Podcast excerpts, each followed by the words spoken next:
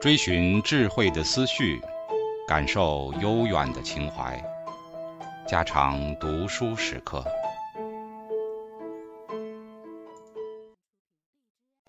警告：慎入，非专业朗读，听后可能出现且不仅限于挺尸等严重不适，另切勿洗耳，以免污染水源。引发小猫、小狗中毒等严重生化事件。四、宋玉，屈宋并称，自古已然。宋就是宋玉，与唐乐景差之徒同为屈派的南方诗人。《汉书·艺文志》载唐乐赋四篇，但不见于《楚辞章句》。景差赋连《艺文志》中也没有载，可知东汉时代他俩的作品都已失传了。现在可以供我们研究的只有宋玉一人。不过，我们要想弄清楚宋玉的生平历史，简直是一件不可能的事，因为古书中供给我们的材料完全是一堆糊涂烂账。实际上说，宋玉是屈原的后辈。王毅《九变序》说屈原是宋玉的先生，《新序杂事》第一说宋玉见过楚威王，《童书杂事》第五又说他是楚襄王。《北唐书钞》卷三十三《宋玉集序》又说他是楚怀王，威王、怀王、襄王是祖孙三代，时代是相当久远的，真令人无法相信。细看起来，只有《史记》上一段较为近情。他说屈原既死之后，除有宋玉、唐乐、景差之徒者，皆好辞而以父见称，然皆祖屈原之从容辞令。因此，我们要勉强去推断宋玉的生死年代，实在是一件愚笨的事。我们知道他是战国末年的一位天才诗人，他的作风是屈原的浪漫文学的承继者。到了宋玉，中国的诗歌完全脱离了社会的使命与实用的功能，而趋于彻底的个人主义与纯艺术化了。提到宋玉的作品，也是一笔糊涂账。《汉书·艺文志》载宋赋十六篇，现在流传的有《楚辞章句》中的《九变》与《招魂》，文选中的《风赋》《高唐赋》《神女赋》《登徒子好色赋》与对楚王问，古文苑中的嫡赋、大言赋、小言赋、调赋、舞赋、讽赋，古文苑成书最晚，其真实性本不大可信。文选所载各篇，其中叙事行文多有可疑之处。最重要的是，那种散文附体在汉初尚未完全形成，战国更不会产生了。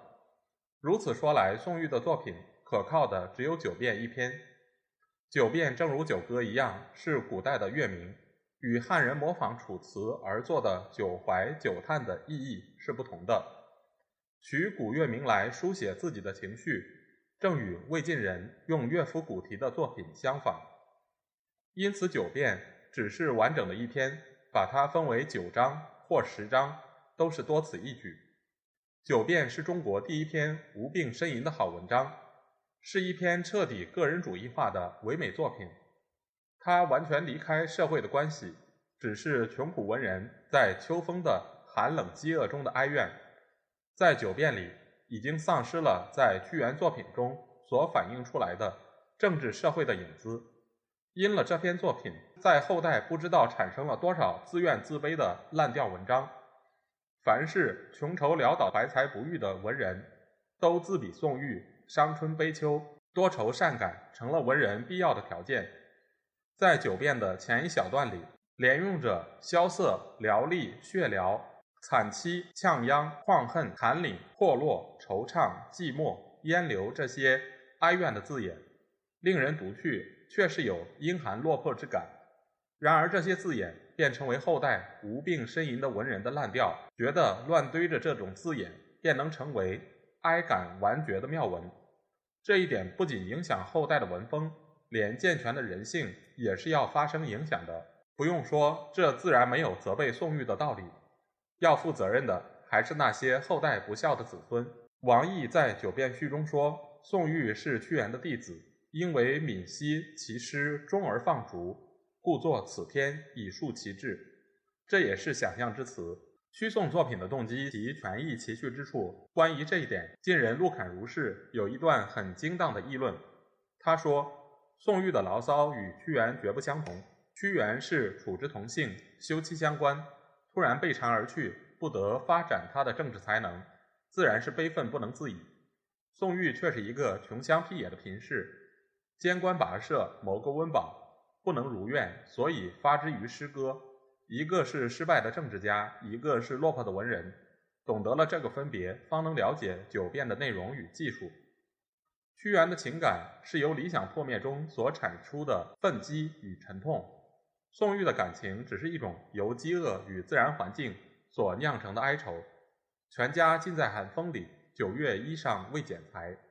做九变的宋玉同歌咏着这些诗句的黄仲泽正是一流人物。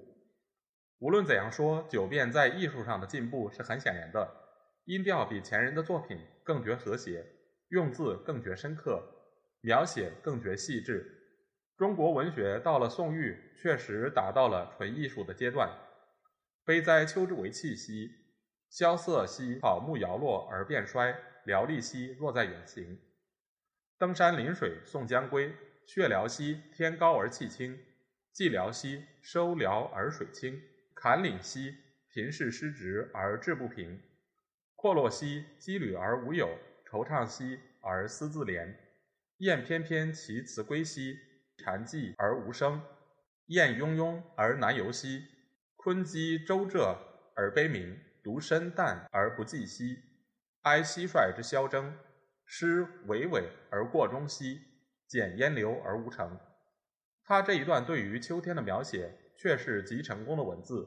在那内里面有声音，有颜色，有情调。有感慨，从这些彩色内衬托一个失业文人的穷苦的心境，引起读者无限的同情。再如他在末段十四句中连用十二次叠字，借以增强音律美与文字美的效果，这是他在艺术上表现的特色。宋玉虽不一定是屈原的弟子，但熟读过屈原的作品而深受其影响的事是无可疑的。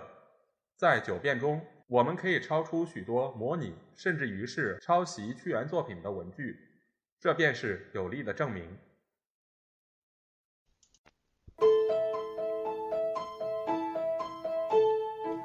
家常读书制作，感谢您的收听。